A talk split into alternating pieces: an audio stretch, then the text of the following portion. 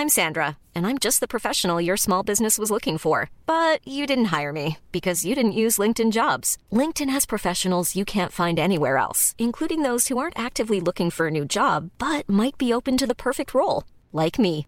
In a given month, over 70% of LinkedIn users don't visit other leading job sites. So if you're not looking on LinkedIn, you'll miss out on great candidates like Sandra. Start hiring professionals like a professional. Post your free job on linkedin.com/people today. There's never been a faster or easier way to start your weight loss journey than with PlushCare. PlushCare accepts most insurance plans and gives you online access to board-certified physicians who can prescribe FDA-approved weight loss medications like Wigovi and Zepbound for those who qualify. Take charge of your health and speak with a board-certified physician about a weight loss plan that's right for you. Get started today at plushcare.com slash weight loss. That's plushcare.com slash weight loss. plushcare.com slash weight loss.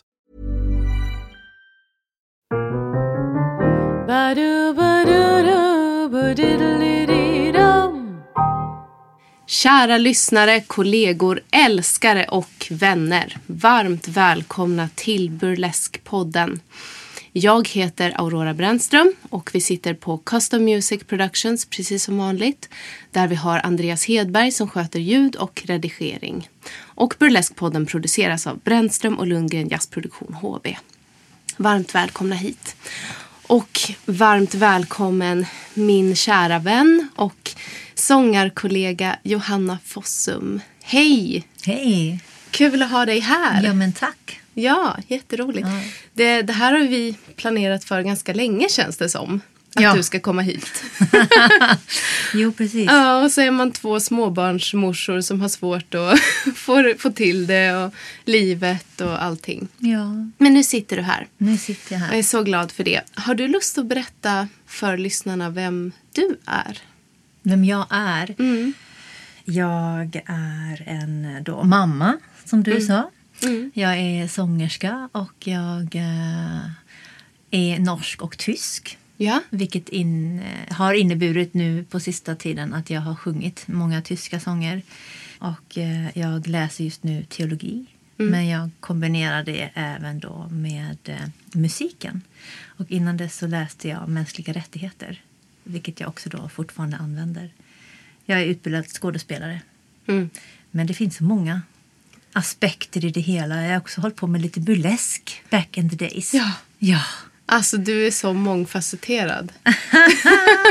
det är helt fantastiskt. Och jag har så mycket jag vill prata med dig om. Jag vet inte ens vart jag ska börja.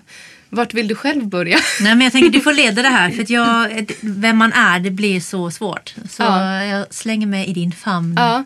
Men om vi börjar med eh, dig som sångerska då.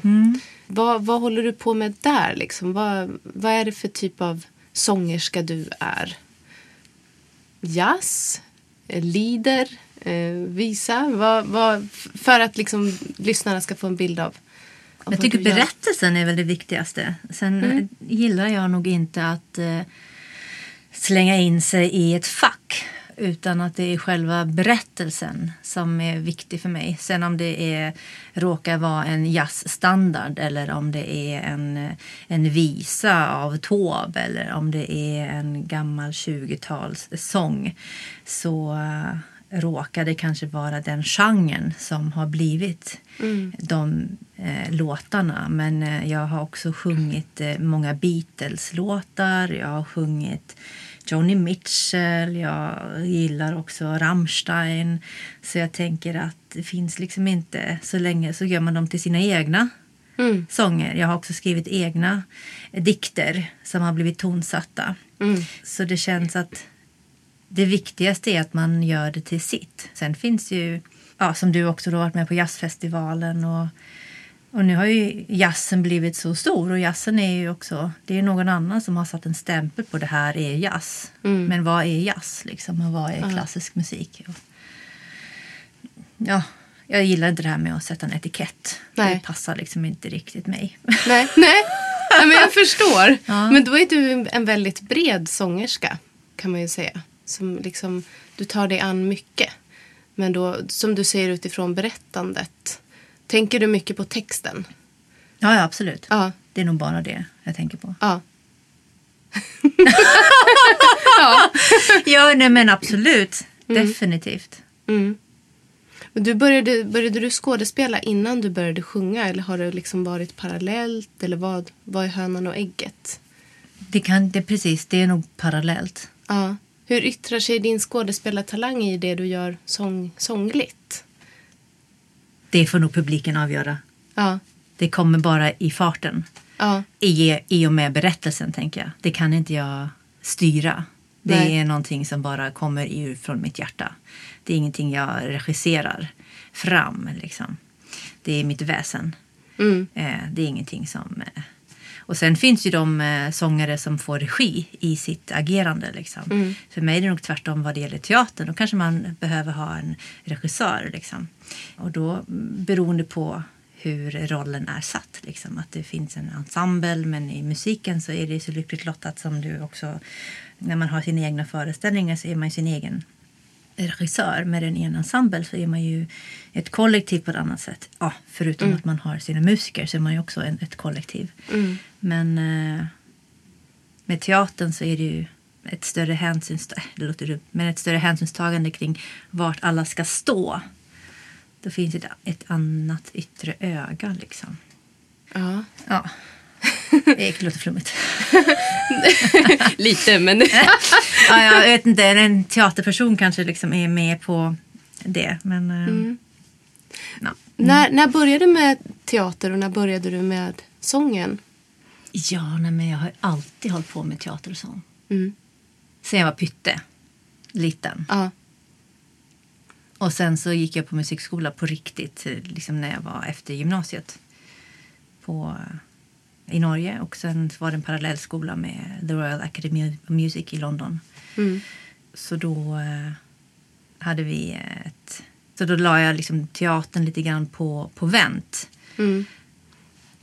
Men då hade jag alltid parallellarbetat med varandra. För då saknade jag liksom teatern jättemycket. Så då började jag på teaterskola i Stockholm Mm. efter musiken. Men då har musiken ändå funnits där som ett... Det går liksom inte att skilja, tänker jag. Nej. För allt är berättelser. Mm. Jag förstår. Ja. Ja. Och då kom Brecht in och Marlene Dietrich. Och, och Brecht är ju väldigt... Ja, använder ju jättemycket musik Mm. i sitt... Ja, ja, i Tolkningsoperan eller Mahagoni eller... Ja, alla de här verken Mm. Mm. som en förstärkning. Ja. Var kommer intresset ifrån? Alltså teaterintresset och sångintresset och det här. Du säger att du började som pytteliten. Vad, hur, hur kommer det sig? Kommer du från en musikerfamilj eller var det någonstans du hade... Hur hittade du liksom ens de här uttryckssätten? Eller skulle du säga att det kommer helt från dig själv?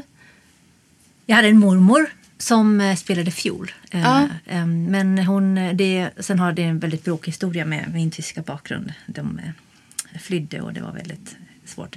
Men hon hade också en, ett munspel. Så hon hade det i sin kökslåda. Och sen så drog hon iväg mig till sin kökslåda så skulle hon spela lite munspel. Så det har liksom funnits i så små, i små fragment, det här eh, musicerandet. Och vi hade, eh, när vi bodde i Kanada så hade vi så kort på balletten. Väldigt så här tjusigt. Ja. Men jag har, det har liksom varit så en förtrollande värld. Men aldrig... eh, Och mamma skulle liksom hålla på med opera och bli operasångerska men det blev aldrig av. Så det har liksom inte varit att jag kommer från en speciellt musikerinriktad familj. Det sjungs liksom på julafton i min norska släkt. Men då så här sitter farmor och spelar piano och släkten sitter och äter kakor och det sjungs julsånger. Liksom. Men inte att det, så det är liksom väldigt så här Fanny och Alexander. Ja, det låter jättemysigt. Ja, jo, absolut. Men det är väldigt uppstyrt. Det har nog varit en väldigt tolerant familj, tänker jag. Att de har sagt ja till, till det. Det är väldigt fint. Det, det ska man ju ta tillvara på, tänker jag. Att eh, en, sån, en sån familj och sån uppväxt, det låter ju väldigt, eller det är ju väldigt fint, tänker jag. Att få det som barn. Jag själv kommer ju från en familj där det var mer så här, för jag kommer ju från en musikerfamilj och där var det mer lite av ett krav kanske. Att hålla på med musik. Sen har ju det blivit min lycka och, och liksom mitt uttryckssätt och min vilja. Men, men från början kanske det var lite mer sådär att ja men du ska. Att man eh, nästan inte ens... Det fanns inte på kartan att man skulle hitta någon annan hobby. Mm. Utan det var musik som gällde liksom. Just det. Ja. Men för dig, då låter det som att du skulle ha kunnat göra andra saker. Men du valde att hålla på med teatern och musiken. Jag skulle inte, absolut inte hålla på med musik. Det var Nej. en kamp att jag skulle gå teatergymnasiet. Aha. Det var liksom att det fanns, jag låste in mig på toaletten tydligen. När jag sa men jag ska gå på teatergymnasiet. Mm. Bara, nej men du ska gå natur. Det fanns liksom inte. Aha. Ja, ja. Och Okej. pappa följde med till eh, gymnasiet och skulle liksom göra anteckningar och se hur vidare det var nog för hans dotter. Att, eh, och mamma sa om du ska fortsätta vara vän med ditt barn då låter du henne gå på det här. Och, Mm. Okej. Ja, så det Ja. var jättekämpigt och det var det bästa jag kunde gjort. Att jag gick där. Mm. Det var liksom en sån förlösning. Att plötsligt så fanns det fler knäppisar som jag och vi fanns i samma klass. Liksom. Ja. Det var jättebra för min, eh, för min utveckling. Att vi är inte knäppa utan vi är liksom... vi är bara inte i boxen utan det finns olika boxar. Mm. Så det är intressant när du säger att medan i din familj var det så här, det är det du ska göra. Medan om du hade det kanske sagt, nej men jag vill bli marinbiolog. Mm. Och då hade det varit så här, men det finns inte på kartan. Ja. Då blir det den här kampen. Precis. Så det är de här olika boxarna. Och medan nu läser jag ju då, eller älskar att läsa juridik. Det är jättespännande, men man kan kombinera det. Medan jag sjunger ju fortfarande. Mm. Så att man kan kombinera. Det ena utesluter inte det andra. Man Nej. är så mycket. Man är så mycket. Ja. Men, eh, men jag älskar musiken. Jag älskar att sjunga. Jag älskar att stå på scen. Som nu när du berättade att det fanns en sån här... Nu senast när du hade konsert. Att det, det, det är...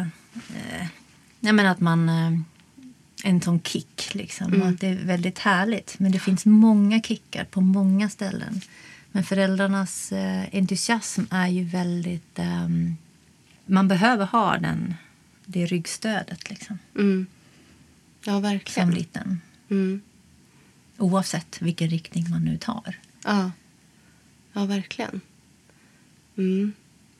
Men eh, jag, jag tänker på det här, eh, nu, nu hoppar jag lite grann, men, men jag måste ändå få ta tag i det här som du pratar om nu. Liksom att, att man är så mycket, att man kan kombinera olika saker.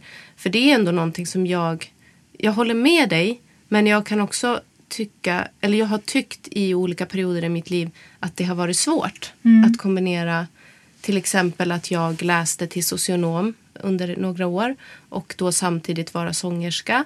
Eller att jag ett, en period jobbade för RFSU till exempel. Och att vara sångerska. Att jag, så här, jag kände mig jag kände mig ju multi, alltså som att jag hade en multitalang men samtidigt som att jag också var lite splittrad. Eh, kan du aldrig känna dig splittrad? Det- Absolut, visst. Ja. För jag tänker att det blir ju ändå liksom att om du håller på med juridik så måste du ju fokusera på det. Och sjunger du så måste du ju fokusera på det. Men att så här, jag, jag tyckte i alla fall att det, det svåra var liksom det här när man skulle gå från det ena till det andra. Att veta vart man är eller vem man är i det här mellanrummet. Så här, ja, men nu har jag suttit på skolan och skrivit en tenta. Jag har också läst juridik till exempel. Ja, nu har jag skrivit en tenta i juridik, okej, och ikväll så ska jag ha en spelning eller ikväll ska jag öva med det här bandet. Liksom. Och så bara, jaha, och vem är jag nu? Ja. ja. Men där menar jag ju då att många nu för tiden säger sig vara sakkunniga i vissa juridiska frågor. Säg kvinnorätt. Mm. Och blir liksom så här inom konsten. Eh, och nu när vi har haft metoo och vi har eh, tystnadtagning och vi har eh, ja, ja, det här förskräckliga med kvinnovåldet som har varit. Och då kan jag tycka det är jättefint att man har liksom en personlig erfarenhet. Men det kan bli problematiskt om man blir personligt sakkunnig utan att ha en juridisk... ehm, kunna komma med juridik i bakgrunden och ha CEDAW med sig, kvinnokommissionen. Och då gillar jag att kunna komma och ha CEDAW, eller kvinnokommissionen med mig. Och kunna ha med, med det om jag nu ska ha konsert. Och inte bara komma med mina personliga tankar. För det kan ju vem som helst göra nu för tiden. Och då känner jag mig inte splittrad längre.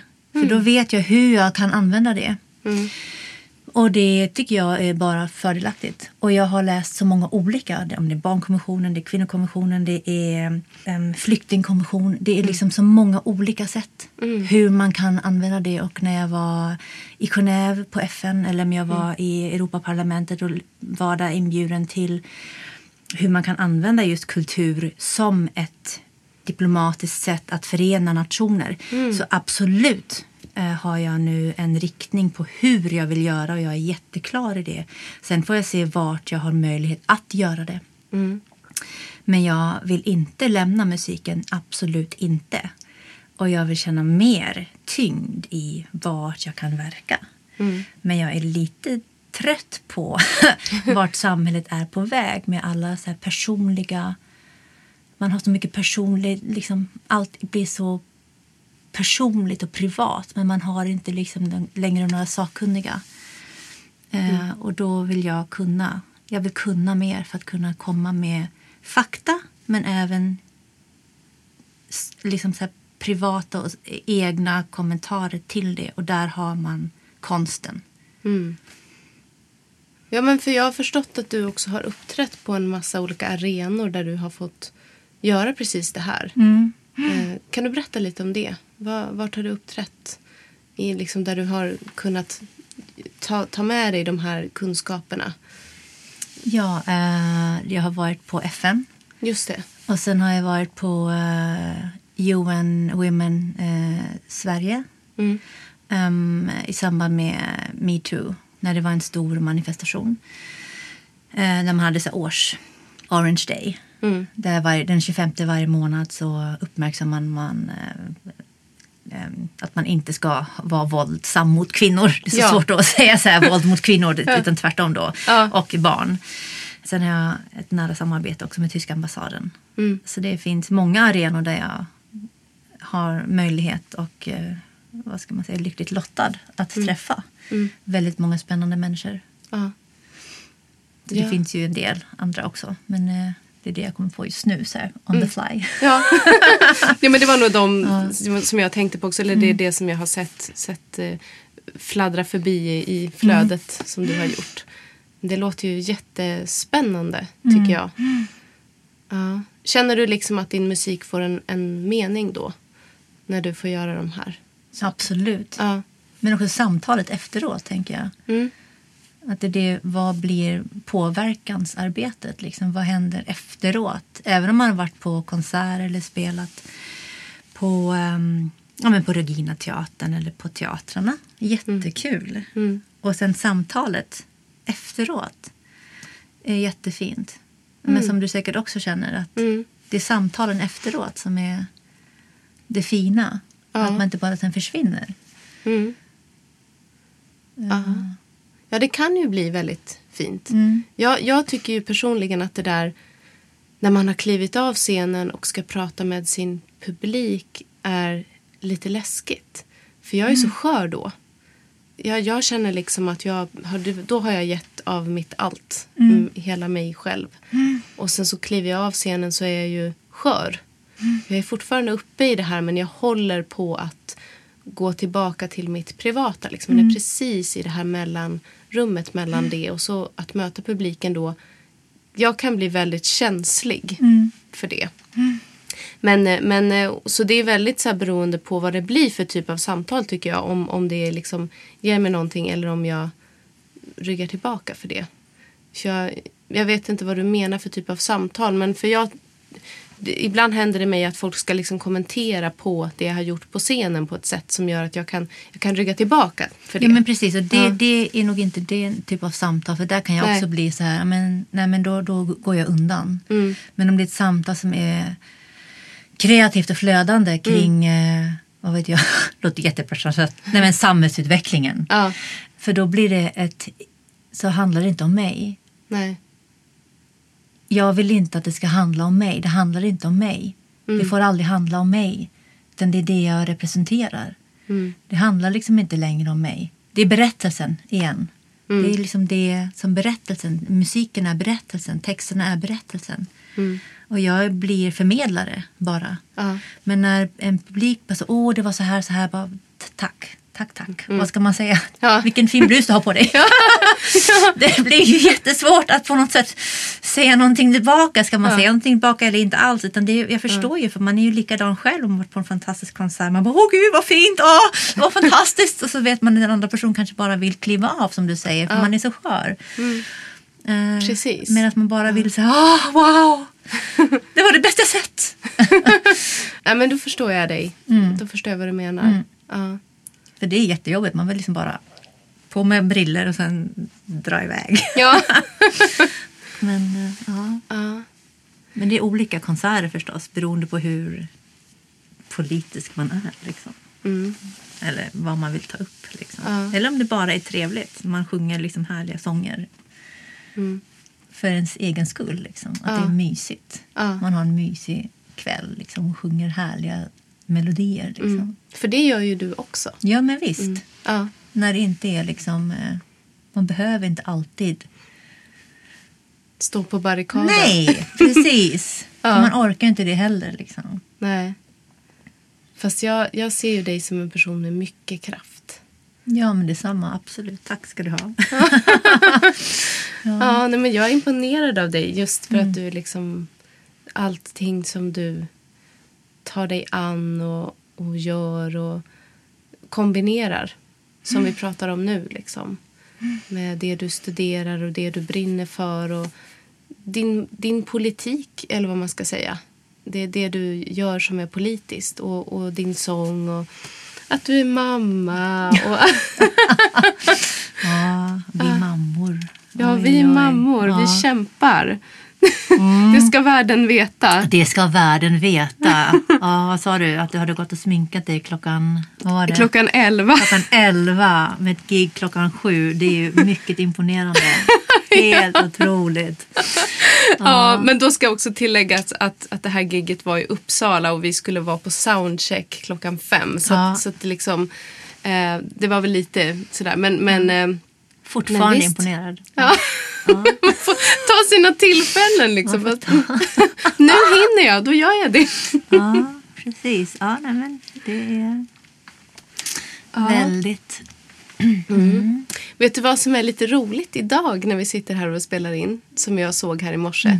Vet du vem som har namnsdag? Nej, berätta. Marlene. Nej! Jo, så, Ah. och det för oss ju osökt in på Marlene Dietrich. Ja, nej men älsklingen. Ja. Gud, vad du Nej, men jag såg det i morse. Vad men gud, det här är det någon mening med det här.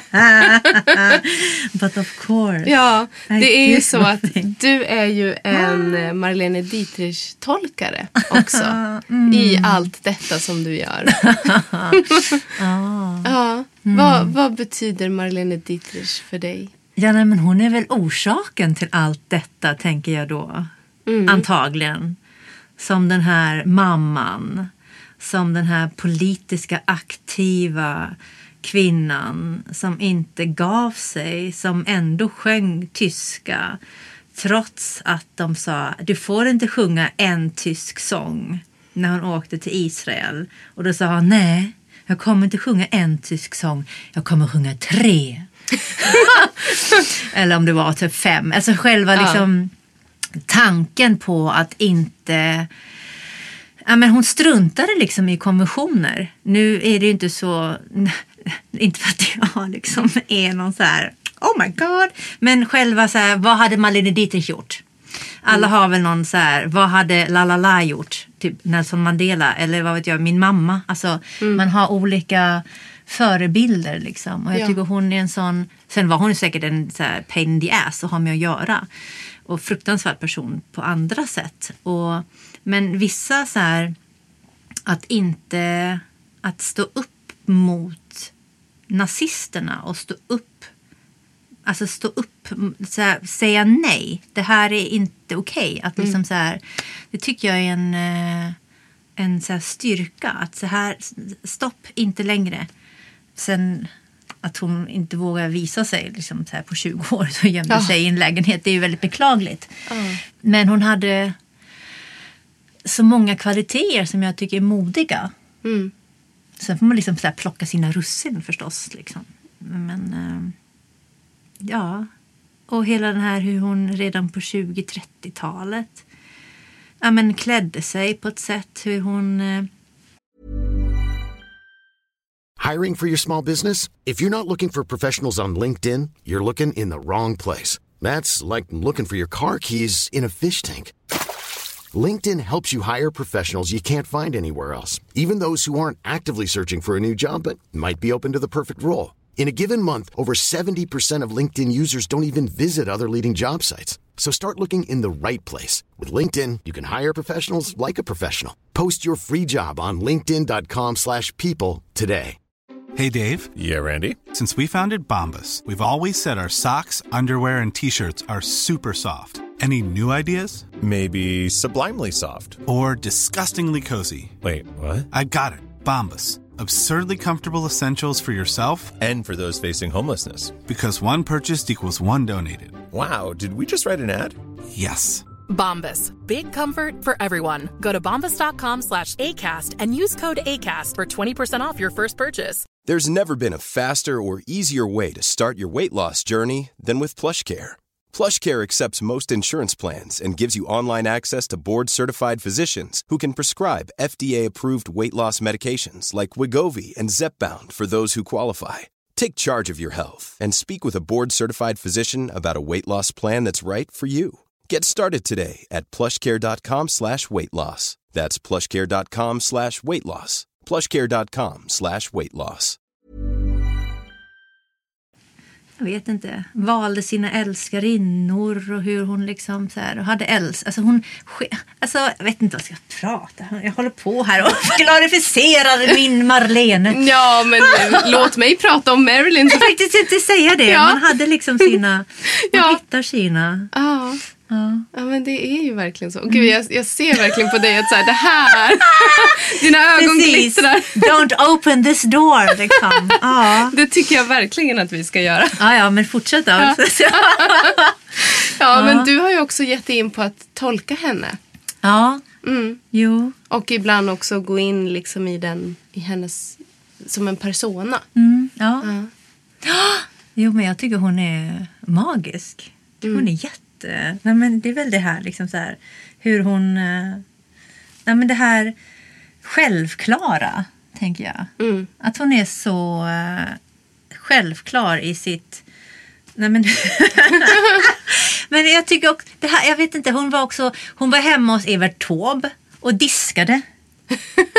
Det är också det, man vet inte. Och jag till exempel, jag, jag tycker inte om att diska. Det är någonting så fruktansvärt tråkigt. Jag är värdelös på att diska. Jag kan det inte. Jag låter det få stå hur länge som helst. Det är liksom så här, jag skulle behöva ha Marlene hemma hos mig och diska. Hon Ja. skulle ju aldrig tillåta det. Gå så långt som hemma hos mig. Nej. Men själva den grejen av att man har den här bilden av henne som den här primadonnan. Men hon lagar kycklingsoppa åt Evert Taube när han var sjuk och gick dit med den och diskade hemma hos honom. Mm. Och hade tydligen en jätte så här, billig klocka. Så när någon, eh, en, en vän till mig som hade tydligen hand om henne, vars, eller pappan till min vän hade hand om henne när hon bodde på Nybrogatan. Så skulle han gå med den här klockan till klockmakaren. Och så sa han så här, nej men en sån här billig klocka den reparerar vi inte. och så var det hennes klocka. Ja. Så hon var också väldigt liksom, ja, om man ska säga sparsam eller snål, det är olika. Men att hon inte var så här, hon var extravagant på ett sätt men även att hon tog vara. Mm. Och det gillar jag också med tanke på vart vi är idag. Liksom med, ja, men recycle eller man eh, ja, tar hand om naturen. Så de här bilderna av man tror att hon är den här slösande personen som bara så lever i glitter och liksom diamanter. Och, Ja. Så är det inte riktigt, inte på riktigt. Utan hon, är väl, hon var väldigt liksom en, en kvinna av sin tid med tanke på första världskriget, andra världskriget, vad hon har varit med om. Hon sagt stopp. Hon levde med soldaterna ute på fält. Hon såg, hon gjorde det. Liksom. Hon var så här hands on. Liksom. Mm. Och det in, inspirerar mig jättemycket. Liksom det som är bakom. Och sen förstås sången. Att man med sång kan göra skillnad. Ja. tycker jag är fantastiskt. Ja.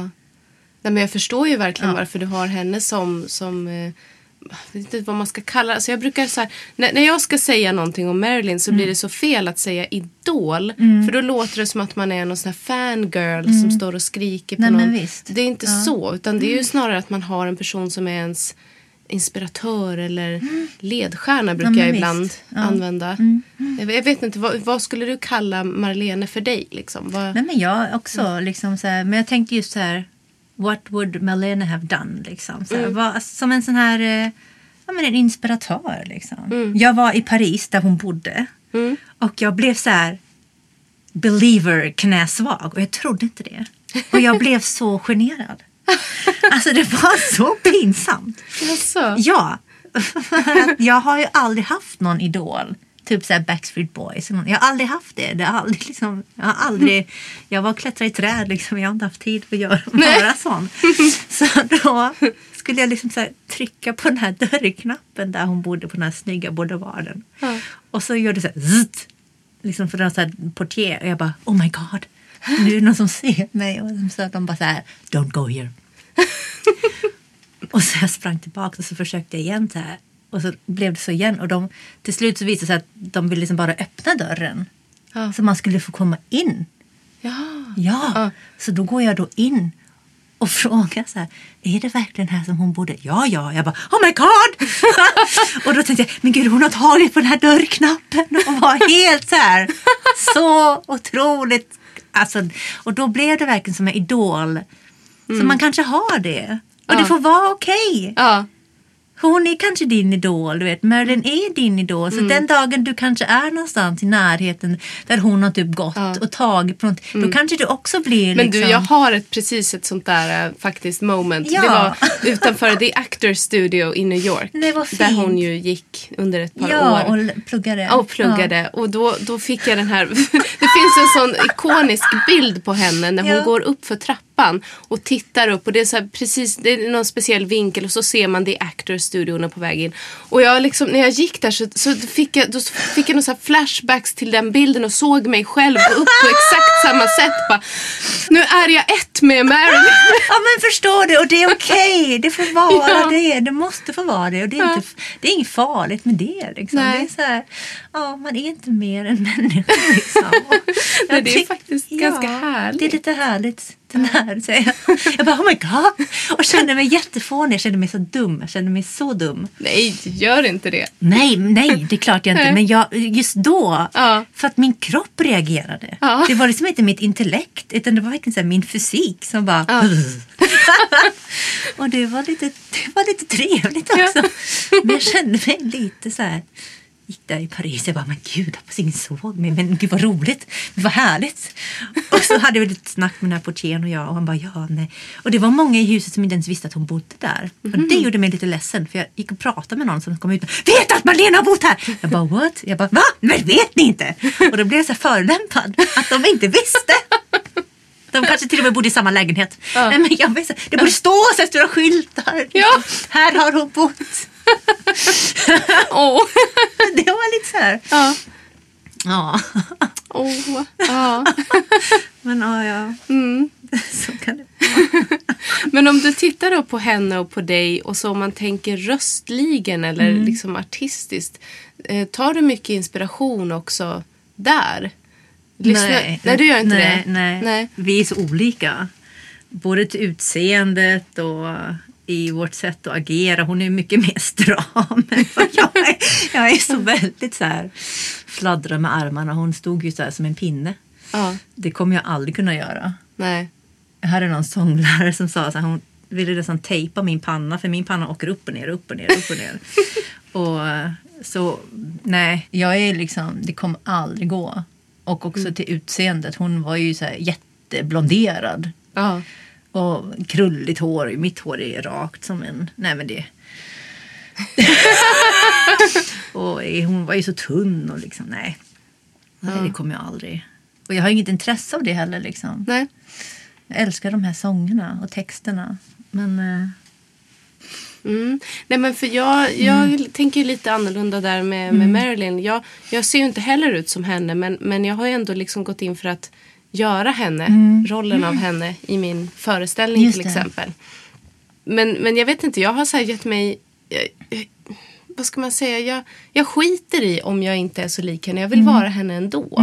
Och liksom sätter på mig de kläderna som hon skulle kunnat haft. Och jag, Mm. jag har min peruk och jag sminkar mig ungefär som, som hon gjorde. Mm. Och jag vet att jag blir inte porträttlik. Men jag tänker att det, jag blir så lik som jag kan bli och jag tänker gå in för det. Liksom. Mm. Eh, och jag tycker att det är ganska härligt att få göra om mig själv Mm. till just det. Ja, få gå in i hennes person Mm. på det sättet. Eh, ja, för kroppsligen och liksom utseendemässigt så är jag inte heller så lik henne Mm. kanske. Det enda är att jag har den här lilla leverfläcken. Vad fint att ha blivit kysst av henne Ja. på kinden. Precis. Nej, men jag tänker man kanske har inspiration av liksom kläder och sättet att vara. Då blir det liksom att man tar, tar in Mm. attribut. med rent röstmässigt. Är det liksom, och, och kroppsmässigt har man liksom en annan, för man är ju sig själv liksom. Ja, ja. Och, och så vidare. Sen om det är en tid man gillar, om det är 50-talet eller liksom, så har man ju ändå liksom olika epoker. Och jag älskar 30-talet. Jag tycker 30-talsmodet är fantastiskt.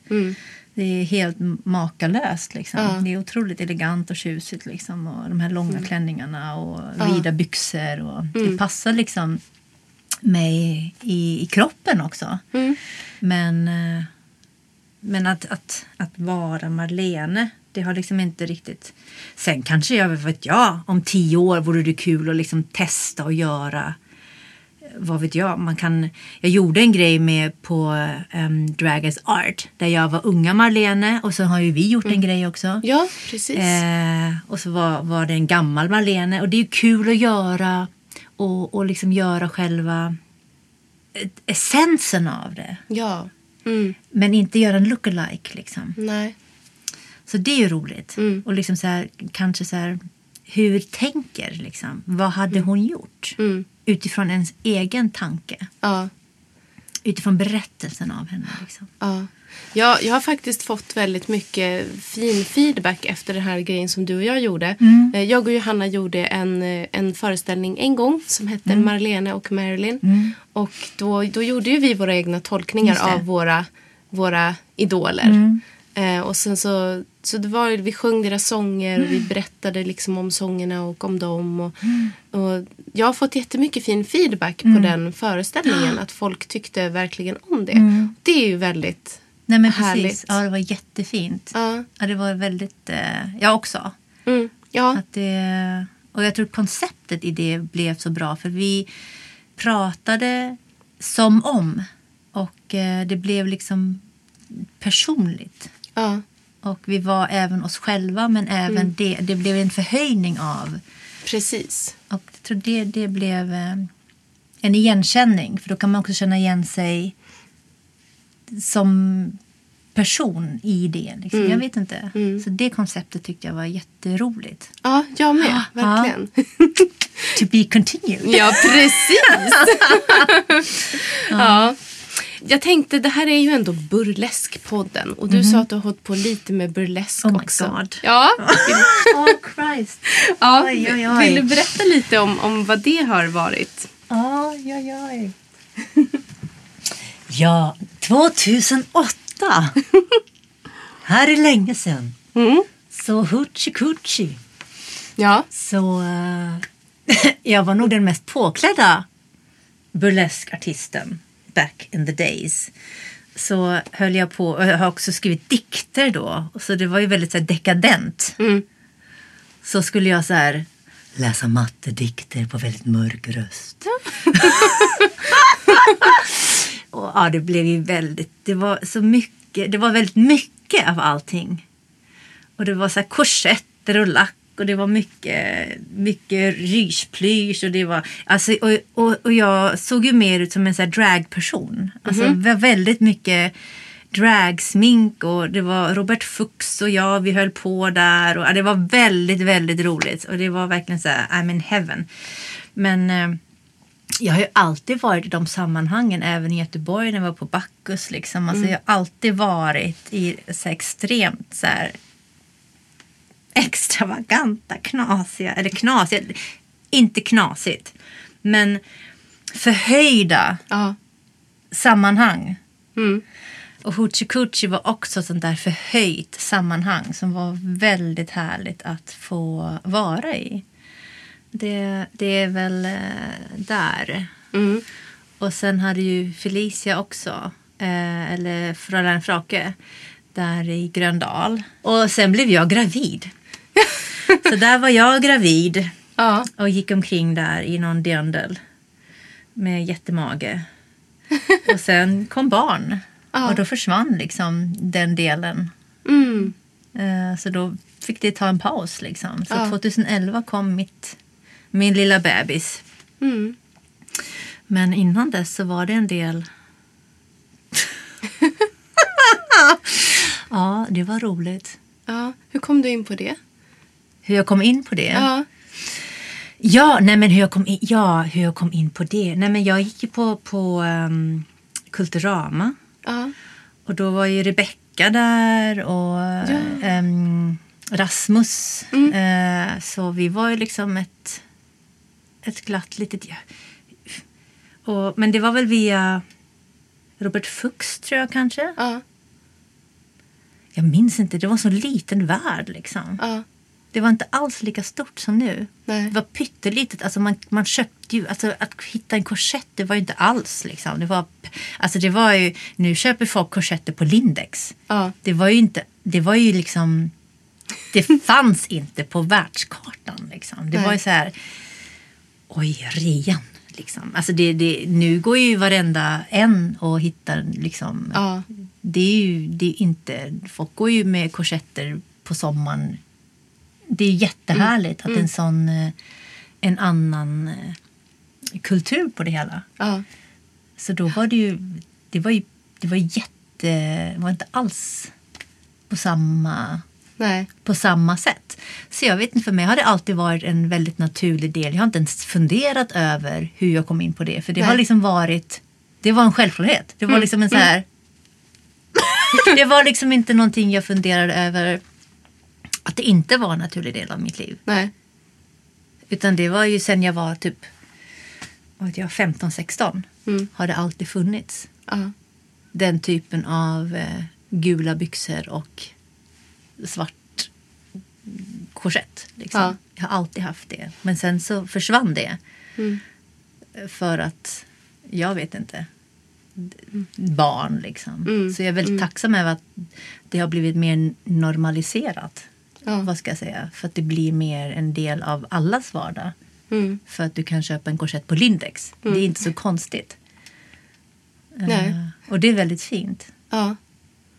Och du har en podd. Liksom. Det är inte så märkvärdigt på något sätt. Missförstå mig inte. Men det är väldigt fint att, ehm, att det har kommit upp till, eh, till allas kännedom. Att det inte är så hysch, hysch. Alltså, förstår du hur jag tänker? Ja, absolut. Eh, de här boxarna är mer, de är större.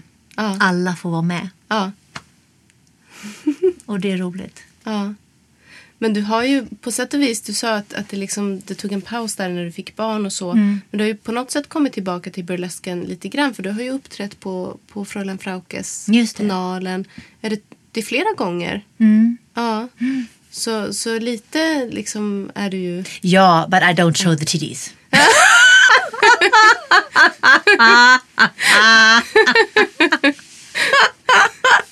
Okej.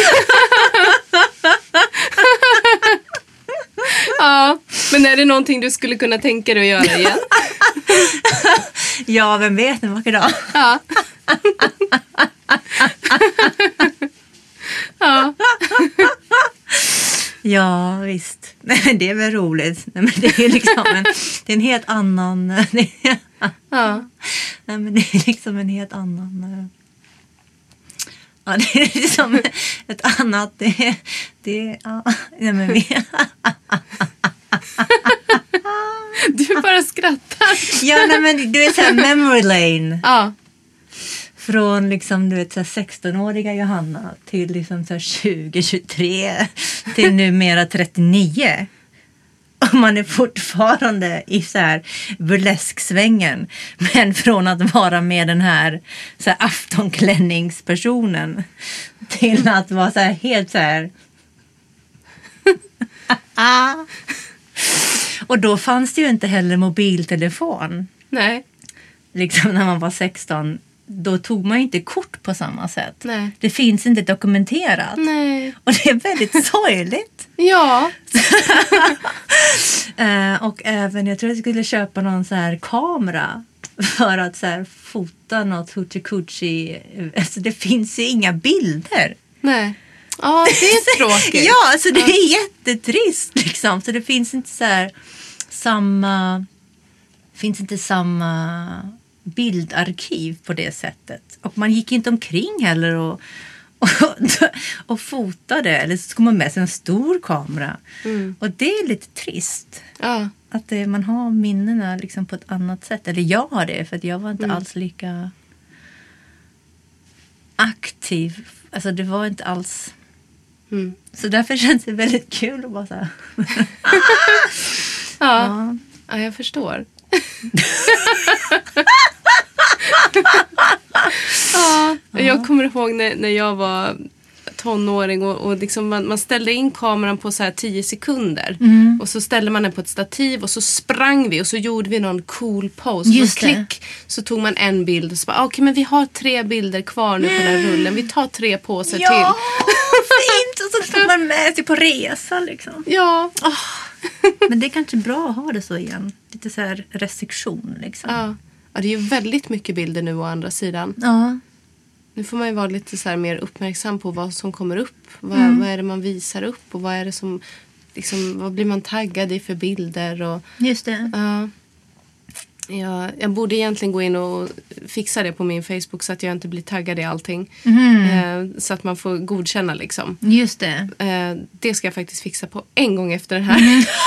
För det har jag tänkt så himla länge. Oj, oj, oj. Ja. För nu är det som att jag får liksom be folk, men snälla kan du ta bort taggen på den här bilden? Jag ser inte klok ut. Liksom. Nej, men du är så snygg så... Ja. Ja, jag är inte jämt. Jo. Ja. Ja. Johanna, när du kom hit idag, var det någonting så här särskilt som du hade tänkt att det här vill jag berätta eller det här hade jag velat prata om idag? Nej, men vet du, jag kom hit och var alldeles så här... Som jag sa, jag slängde med din famn. Så jag Ja. kom hit helt blank. Ja, Så det var väldigt skönt att få skratta lite. Det är jättehärligt. Alltså, våren kom och så kom skrattet. Det var väldigt roligt. Speciellt den här, så här sista memory. Jag hade inte räknat med att prata om burlesken på det sättet. nej, jag förstår. Eh, och speciellt att bysten fick liksom... Eh, Den fick komma fram. den fick komma fram. Det kanske den gör igen. Jag har haft lite tankar kring det faktiskt. Så Att du har vet? det? Ja, ja. Oh. Så vem vet att det kanske kommer något litet. Men det måste ju också vara ett bra nummer liksom. Man kan inte bara så här svänga. nej, precis. Ja, Ja. who knows. Ja. Jag gjorde ju liksom min, min burleskdebut här i eh, höstas Ja. på Burley Club. Ja. Det var ju väldigt spännande. Var det roligt? Det var jättekul. Det var jättekul, Ja, ja. Men det var läskigt. Det var läskigt. Att så här, Ja. ge sig ut på ett område där man... Alltså jag har ju sån otrolig respekt för alla duktiga burleskartister som är så himla Ja. duktiga på det här att klä av sig snyggt. Och jag menar, jag kan inte göra det. Nej. Eh, nu gjorde jag ett ganska enkelt nummer. Ja. Jag, liksom, jag tänkte att jag får skala ner det för jag klarar inte av att liksom Nej. snöra av en korsett snyggt. Och, så att jag hade ju inte korsett utan jag, jag hade liksom en klänning. Och Just så här. Men, det. ja, men det var väldigt spännande. Just det. Ja. Ja. Det var länge sedan jag gjorde någonting sånt där utanför min comfort zone. Mm. Men det är ju väldigt roligt. Ja. Det är väldigt kul. Nej men det är jättekul. Vi har haft jätteroligt. Vi har haft så kul. Ja. Det har varit, nej, men det är ju väldigt roligt. Om man gör det kul liksom. Därför är ju liksom, jag hade inte räknat med att prata om det. Nej. Det där fick du mig. nej, det var väl, men de där, den där tiden har varit, det varit så roligt. Men där stod folk också närmare liksom. Där på, på Kägelbanan, där stod man väldigt nära folk. De var ju nästan på scenen. Ja. Man var liksom väldigt så här, alltså de var ju så nära. Det blev liksom att man så här, ja det var, Ja. ja man var liksom så här omhuldad. Mm. Det hjälpte liksom, ja det var. Var det länge sedan du gjorde något sånt där du hade publiken så, så tätt inpå? Nej, inte med sången. Nej, Men med liksom så här någon form av så här, med kroppen. ja absolut. Ja. ja, jag förstår. Ja, teatern kan ju vara sån, men alltså, då blir det fortfarande så här någon form av... eh, Ja, jag vet inte. Ja, vi får se vart livet tar en. Ja. ja, det vet man inte. Det vet man inte. Nej. Ja. Vad, vad har du för annan. framtidstankar med din, ditt artisteri? Vart är du på väg? Ja, det finns en vision, det, eller det finns en plan nu efter påsken. Men det är lite hemligt, så man får se. Ja. Okej. Gud vad spännande. Mm, jag vet, det är jättespännande. Jag är lite nervös, men det, det, jag får återkomma. Ja, Okej, Så, men om, om man är väldigt nyfiken på det då, och sådär, hur ska man kunna följa dig? Om det är någon här ute som nu Ja. är jättenyfiken Ja, jag på Johanna. vet. Då behö, jag, behöver, jag behöver hjälp med, med någon som kan hjälpa mig med min hemsida. För den har inte uppdaterats på så här, vad vet jag, tre år. eh, nej, men alltså jag, ja fy. Nej men eh, det, ja men jag, ja. I will let you know. Ja, Men jag är extremt dålig på eh, så här, sociala medier. jag förstår. Det är min akilleshäl. Ah. Det är inget bra. Jag är, det, det, det, ju- jag är så... Nej, men jag har... eh, Ja, jag har den här planen nu. Vi får se vart hän den leder mig. Ja. Men jag kan inte, inte ta den. Då får det bli en liten cliffhanger. Det får bli en cliffhanger. Men jag känner mig på nålar. Det känns jättekul. Gud vad spännande. Ja, jag vet. Ja. Kära du. ja, jag, jag, jag sitter här också bara för vad, är det för något? Ja, vi får se. Men jag ska väl bli bättre på att liksom göra en uppdatering på eh, hemsida, på Facebook-sidan och, och alla de här mm, måste göra. Men jag har liksom, det har inte varit min. Alltså det roliga är att det är väldigt många som säger lite som du så här, när jag frågar men vart kan man följa det? Ja, ja, jag borde uppdatera hemsidan och det Ja. liksom ligger lite som ett dåligt samvete sådär. Ja, just det. Ja. Hur gör de då?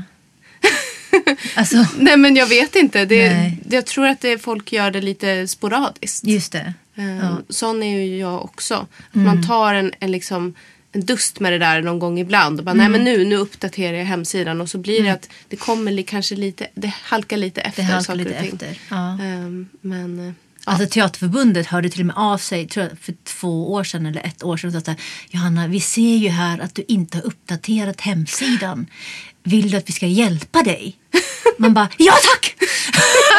Okej. Ja, så det är väldigt gulligt för jag är, det, det, det är liksom, det är på den nivån. ja. Det är, så jag är, bara, ja, dina chanser ökar ju om du liksom, jag bara tack. Så alla, alla castingar som jag går på är ju tack vare att jag blir kontaktad och det är ju liksom otroligt förmätet. Så tack, tack, tack, tack. Nej men jag är, det är jättehemskt.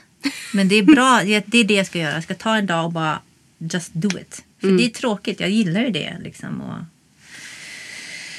ja, speciellt nu med den här grejen, då måste det vara lite ja. där, jag tycker du inspirerar där på det sättet att du får saker och ting gjort. Jag kommer ihåg när vi satt där vid Södra Teatern och liksom spånade. Just var, det. Mm. var roligt. Så du har ju en otrolig förmåga att get things done. Liksom. Ja, men jag kan nog vara rätt så effektiv när, om jag vill det. Mm. Det är bra. Ja. Jag ska ta till mig de inspirationskällorna också. Ja.